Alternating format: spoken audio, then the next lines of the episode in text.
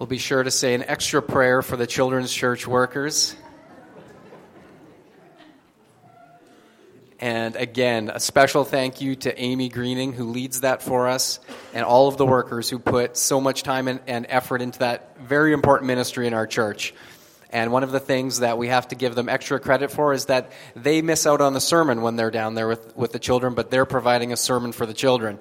And it's a huge ministry in our church. And I'm going to put in another plug to say that we've got the kids. Amy needs some more, some more uh, volunteers. The, the harvest is plentiful, the laborers are few. So if you have a, a, heart to help these children get to know the Savior in a personal way, talk to Amy. She would love to hear from you and have more volunteers. So wonderful to be here together with you today, celebrating our risen Savior. And I just invite you to bow with me once more and ask God's blessing upon His word. Father, you have laid a word on my heart for today. And I pray now that you, by your Holy Spirit, would simply empower me to share it boldly as you want me to. I pray as well that you will open the hearts of everyone who's here to receive exactly what you have for them. Lord, I, I don't know the circumstances or the inner thoughts, the struggles, the fears that people brought here with them this morning, but you do.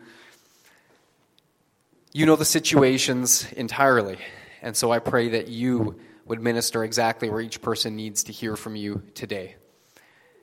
And so take these words, as meager as they are, Lord, I pray that you would use them for your glory. In your name I pray. Amen. There's an Arab fable of a Baghdad merchant who once asked his servants to run an errand to the marketplace. Arriving at the marketplace, the servant rounded a corner and saw before him Lady Death. Well, she terrified him so much that he returned with haste to his master. I am terrified, cried the servant. I want to take your fastest horse and escape Lady Death by fleeing to Samarra. Well, the compassionate master granted his frightened servant's request and then watched his servant gallop away in the direction of the city of Samarra. Later on that afternoon, the merchant himself visited the marketplace, and he too came around the corner and met Lady Death. So, at first taken aback, he decided he'd get to the bottom of his servant's fear, and so he asked her, Why did you startle my servant so if you did not mean to take him? To which Lady Death replied, Well, frankly, it was I who was startled. I didn't expect to see your servant in Baghdad today because I have an appointment with him tonight in Samarra. You see, try as we might, we cannot escape Lady Death.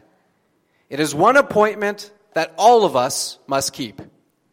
Hebrews 9, verse 27 says, It is appointed for man to die once. Death comes to us all. Now, I want you this morning to think of this big, scary word, death, that I'm holding up for you here. I want you to think about this, and today we're going to use a little object lesson, and th- we're going to think of death as a doorway. And here on the stage, we have this doorway, and through this doorway is death. Now, many men have passed through the doorway of death, many women, as well as many boys and girls, all ages. Death is no respecter of persons, position, status, or age. Many people have passed through that doorway of death. There are no windows on the door so we can't see what's on the other side. It's also a one way door, so those who go through it cannot come back out. All of us know people who have passed through this door, but as of yet, none of us have received postcards in the mail showing us what's on the other side or what our departed friends are experiencing. And so for us, death remains a mystery. Now, there are many things we can do with this doorway of death. We can dress it up with flowers and streamers, or we can leave it bare and grim. We can fixate upon it, or we can ignore it. We can argue about what's on the other side, or we can pretend it's not there at all. But the one thing, the one thing we cannot do with the doorway of death is get rid of it. It is always there. It is always there. We cannot rid ourselves of it. And so, what do we do with this doorway of death? How can we solve this great dilemma. Now, in the Bible, we are told that, of course, God has a way to deal with this problem of death. And so, Adam and Eve in the Garden of Eden, believe it or not, they were there with no doorway of death looming over them. They were put there by God with a mandate to go on and on and on indefinitely, life without end. If you'll recall the great mandate in Genesis, it was simply that you be fruitful and multiply, fill the earth and subdue it. And so they were to have dominion over all things, the fish of the sea, the birds of the air, and all things they were to have dominion over it. Now, in my thinking, I always just took it for granted that it would be Adam and Eve's many descendants who would ultimately fulfill this great mandate to have dominion over all the earth. But did you ever pause to consider that it was, in fact, Adam and Eve themselves who God expected to live long enough to live out this mandate?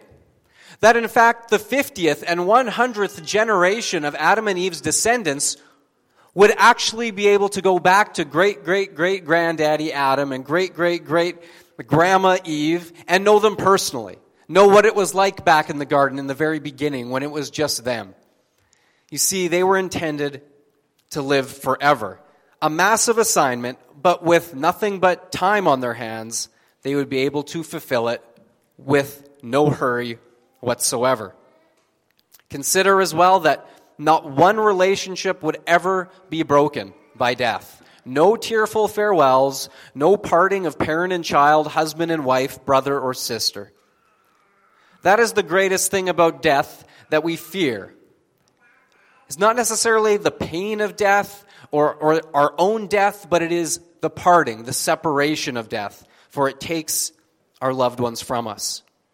Of course, we know that this didn't happen because death entered the world as a consequence of Adam and Eve's sin. And so God pronounced upon them the curse. By the sweat of your brow you will eat your food until you return to the ground, since from it you were taken. For dust you are, and to dust you will return. And so since that day, death has been mankind's greatest enemy. It snatches our loved ones from us. We feel the pain of separation. And we know that one day, yes, one day, every last one of us will have to go through this doorway. As Psalm 90, verse 10 so accurately describes our condition. Our days may come to 70 years or 80 if our strength endures. Yet the best of them are but trouble and sorrow, for they quickly pass away, and we fly away. The ancient philosopher Aristotle called death the thing to be feared most because it appears to be the end of everything. But what if death isn't the end of everything? Now, as a pastor in my time, I have already presided over more than 30 funeral services. I told you I had a lot of friends in the cemetery. And chances are, if I continue to pastor, there's going to be more. But as common as funerals are for us, funerals were not a part of God's original design. Death is an alien intruder into God's world. And I believe that our spirits and our eternal souls sense this. In Ecclesiastes chapter 3 and verse 11, there's this little verse that says, God has also set eternity in the heart of man. Eternity has been imprinted in our hearts and in our souls because they were not created to die, but to live forever. A number of years ago, Martin Bashir did an extended interview with Michael Jackson, the famous pop star. He followed Jackson around for a month or two. And one of the things that this documentary revealed was that Michael, Jack- Michael Jackson had an obsession with aging and death. And this theme was striking in the strange place that he lived, which you've probably heard of, that he called Neverland. It was like a playground for children. And around the house, there were a number of statues of, of course, Peter Pan, the boy who didn't want to grow up. And so Bashir asked Jackson, Why are you so focused on Peter Pan? And Jackson replied, I am Peter Pan. I never want to grow up. Then on one shopping trip, they arrived at a store that was full of expensive coffins. And so Bashir asked Jackson, Do you want to be buried or cremated? To which Jackson replied, I don't want to die. I want to live forever. And yet we know that despite his own wishes and intentions on June 25th of 2009, Michael Jackson, he too passed through this door. Now, we can easily write off MJ as crazy, but deep down, I suspect that we can all identify in some small way with that feeling that death just isn't right. It isn't natural. And the reason for that is simple mankind was not created to die. Adam and Eve were not created to die, but to live and fulfill God's assignment for them life without end. We too were not created to die. We weren't created to live out this short, laborious life, age, get old, feel the pain, then die, become worm food, and finally have our bones inhabit a grave for eternity. In his classic work, Mere Christianity, C.S. Lewis writes this So if I find in myself a desire which nothing in this world can satisfy, the only logical explanation is that I was made for another world. So, what if rather than death being a final destination, it is nothing more than a passageway to another life? And this is, of course, what the Lord Jesus taught us. That on the other side of death's door lies two possible destinations. He taught us that on the other side was either eternal life or eternal death. There's either endless relationship with God in heaven or endless isolation alone in hell. Of course, the latter is what our sins deserve. As Scripture says, for the wages of sin is death. And it is appointed for man to die once, and then the judgment. It even says that our acts of righteousness are like filthy rags before a perfect God. We can no more be good enough to enter heaven than Adam and Eve could be good enough by covering up what they had done in the garden with their improvised garments of leaves. You see, we all have this burden of sin upon us. Whether we think of it as big or as something small, we have all sinned. We have all fallen short of God's glory. As Jesus said to his disciples in Matthew chapter 10 and verse 28, Do not be afraid then of those who can kill the body, but cannot kill the soul. Rather, be afraid of the one who can destroy both soul and body in hell. And so now, knowing all this, the doorway of death becomes even more ominous. For on the other side, rather than simply facing oblivion and nothingness, which is what many people hope is on the other side, you know, when I check out, that's it. I'll be gone. I won't have a conscious thought. But the Bible says very differently there is eternity awaiting. There is not just oblivion. We will each face a perfect and holy God alone. We can't take our friends with us. We can't take our Sunday school teacher. We can't take our pastor. We can't take our kids. We go alone. And we will face God. And we will give an account for our lives, sin and all. But, facing this ominous prospect, what if, what if we had someone who could go through death's door for us? What if we had someone who could take what we deserve in our place for us. What if? In the Metro West Daily News, they ran the story of a man named Bill Campbell. Bill was a World War II veteran. At the time of the story, he was an 18 year old rifleman on a rescue mission to locate a man who was unlucky enough to step on a mine made of phosphorus. At that time, the Germans, once they noticed the Americans attempting to rescue the man, Putting the GI on a stretcher, they began to fire off mortar rounds in their direction. The first round missed. The second round was closer. The third round did not miss. It was a direct hit. Campbell felt an excruciating pain in his arm and he saw pieces of flesh covered with blood. Thinking it his own, he screamed out, I'm hit! I'm hit! Immediately, they all hit the deck and a medic climbed over him, checked him over, and then pointed to another soldier lying next to him, dead in the snow. It quickly dawned on Campbell that it was the unknown soldier next to him, whose blood he was covered with. And what was more, he knew that it should have been him.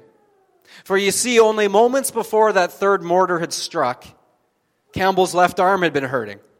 And so the unknown soldier had volunteered to trade positions with Campbell to carry the stretcher for him. And Campbell said years later that he could never forget the face of the unfortunate man who died that day in his place. And he had thought to himself, but for the grace of God, it would have been me. Well, my friends, just like the unknown soldier who volunteered to trade places with Campbell, Jesus willingly traded places with us, knowing what was about to happen. And like him, we are covered with Jesus' blood rather than our own. And so, too, when we look at the cross of Jesus Christ, we can say, if it weren't for the grace of God, that would have been me. And it would have been exactly what I deserved. You see, Jesus picked up our full burden of sin, He put it on His shoulders. And then He willingly walked through death's door for us.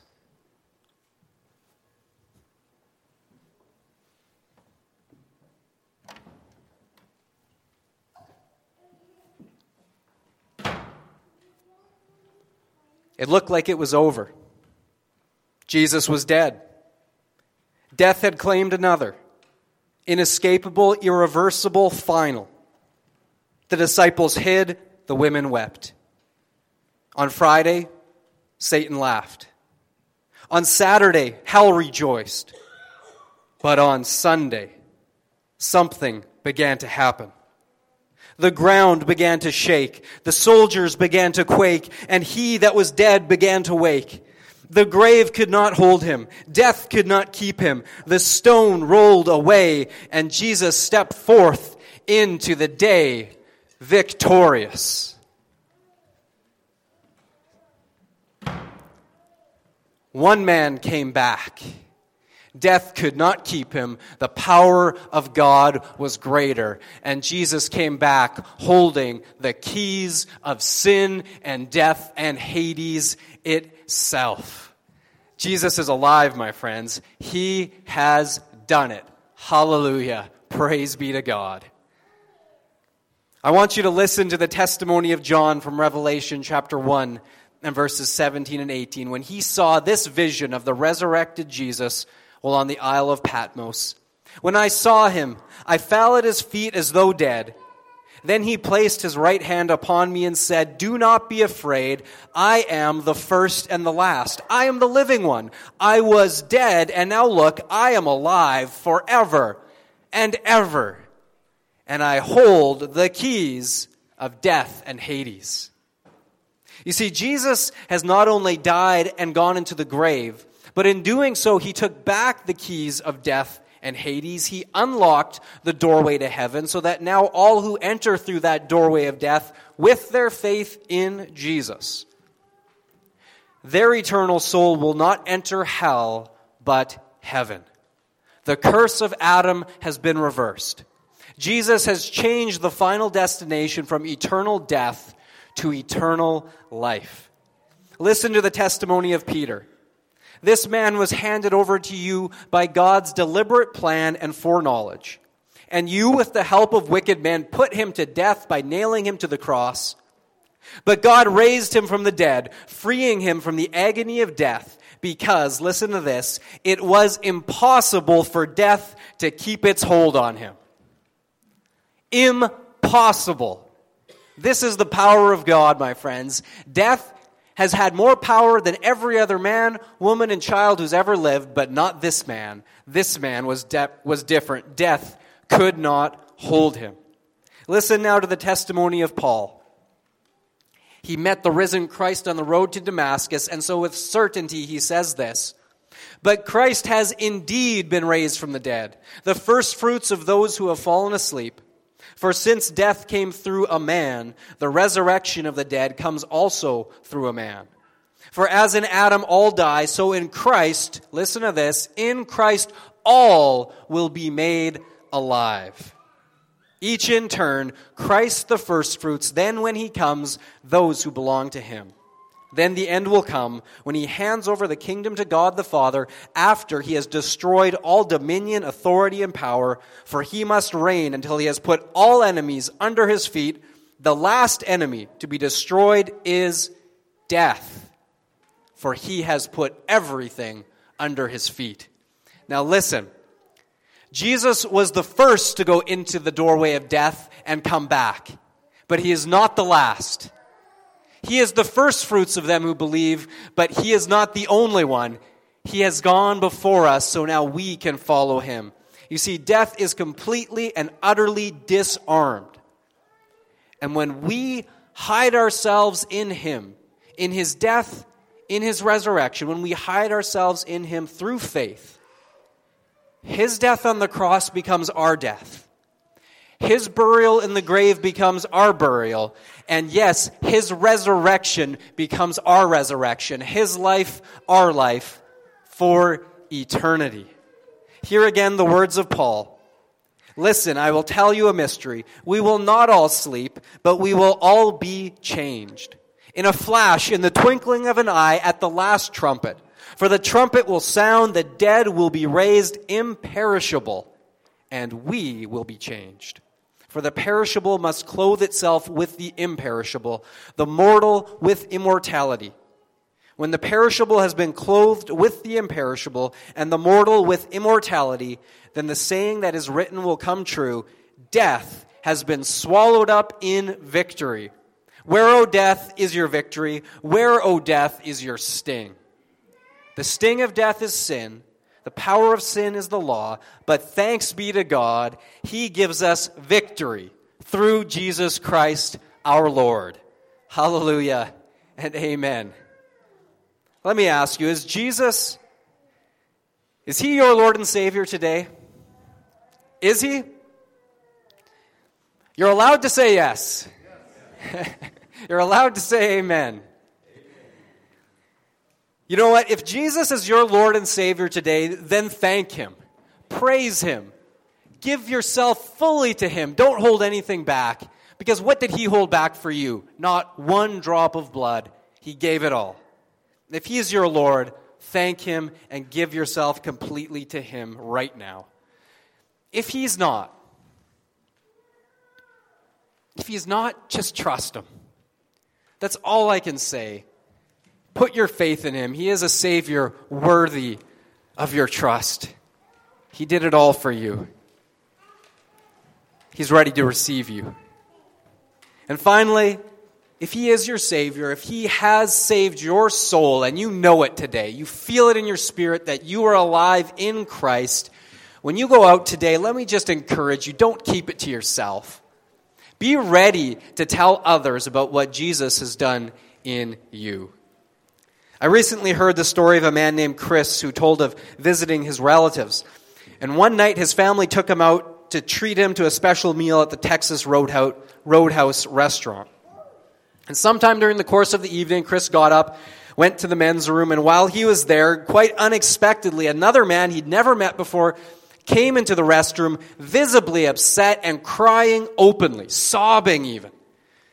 And Chris was caught off guard. He was about to sneak past this guy, get out of there. What was going on with him? But he just felt the nudge of the Holy Spirit say, just ask the man what's wrong. And so, with a small question, he asked him, What, what, what happened? What's going on? And this distraught man just unloaded on him his entire life story. He said that now he was at the restaurant with his family and close friends and they were all gathered there that day to celebrate his retirement at age 55 after a successful and lucrative career. But what his gathered family didn't know was that he had just been to see the doctor the day before. And his doctor had given him the news that he had discovered an aggressive cancerous mass at an advanced stage. Operation was not an option, and the doctor's final prognosis was that he had three months to live tops. And so here he was, struggling with how to break the news to his family, to tell them that he was about to die, And so there he was in a men's restroom, weeping and in utter despair, pouring out his sorrow to a perfect stranger. All the while, out in the restaurant, restaurant sat his loved ones, oblivious to the situation, visiting, laughing, as they gathered to celebrate a happy occasion in his life. The golden years of his retirement all ahead of him. Needless to say, Chris was completely caught off guard. He didn't know what to say to this man. The questions ran through his mind. What do you tell someone who knows he's about to die? And a perfect stranger, no less. Should he say, I'm sorry? That's too bad. They're there. Have you seen a, another doctor for a second opinion? What would you say if you were put in a similar situation? What would you say to that man? Any nice sounding words or platitudes are going to ring hollow. They're going to fall flat on the door, on the floor. Well, in that moment, Chris prayed for inspiration. He was a believer, and he immediately knew, knew that what this man needed more than anything else was hope. A living hope that death was not the end, it was not the final verdict. And so, praying for wisdom, Chris softly said to him, Well, at least you have your faith. The man looked at him with a deer in the headlights look. He didn't understand. Chris tried again. You know, the hope that we have in Jesus. The man responded with, I have no idea what you're talking about. As they talked a little more, it became obvious this man had never once been to church. He didn't know Jesus and he didn't know anything about the Bible or its promises at all.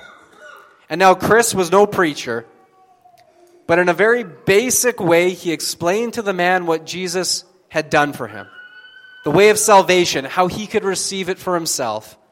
And right then and there, in a men's bathroom at the Texas Roadhouse Cafe, this man trusted Jesus as his Savior. And he was so excited, he then virtually dragged Chris over to the table where his family was seated. And after he had then unloaded to them of his un- impending death, he excitedly asked Chris to tell them what he just told him a few moments earlier. And so there was Chris, just a regular guy, not a preacher by any means, standing at a table in front of 12 shocked relatives, sharing the good news of the resurrection of Jesus Christ in a crowded Texas Roadhouse cafe. And all the tables around began listening too. What was happening? And it opened a door, and many more in that family came to salvation in Jesus Christ that day. And Chris later said, that while he'd already believed in Jesus' resurrection power before, it became very, very real to him that day. He hadn't been going there looking to make any converts, to tell anyone about Jesus, but the opportunity was thrust upon him, and God used him to change a man from death to life in that very moment. Despair to a living hope that death is not the final verdict, but the doorway to life everlasting. And so, my friends, as we close here today, let me just say my deepest prayer is that when we leave here today, Jesus' resurrection power and the reality of his life will be just a little bit more real for us when we leave than when we came in today because it will make all the difference in how we live. Let's pray together. Lord Jesus, I ask that by the power of your Holy Spirit, would the reality of your resurrection become even more clear to each one of us in this moment? We are not following after cleverly devised fables we are not wishing upon a star that you're somehow alive out somewhere. No. We know and have assurance that you are alive. That your death, the perfect death, was for us, for me. That you went through death's door, just like every other man before you.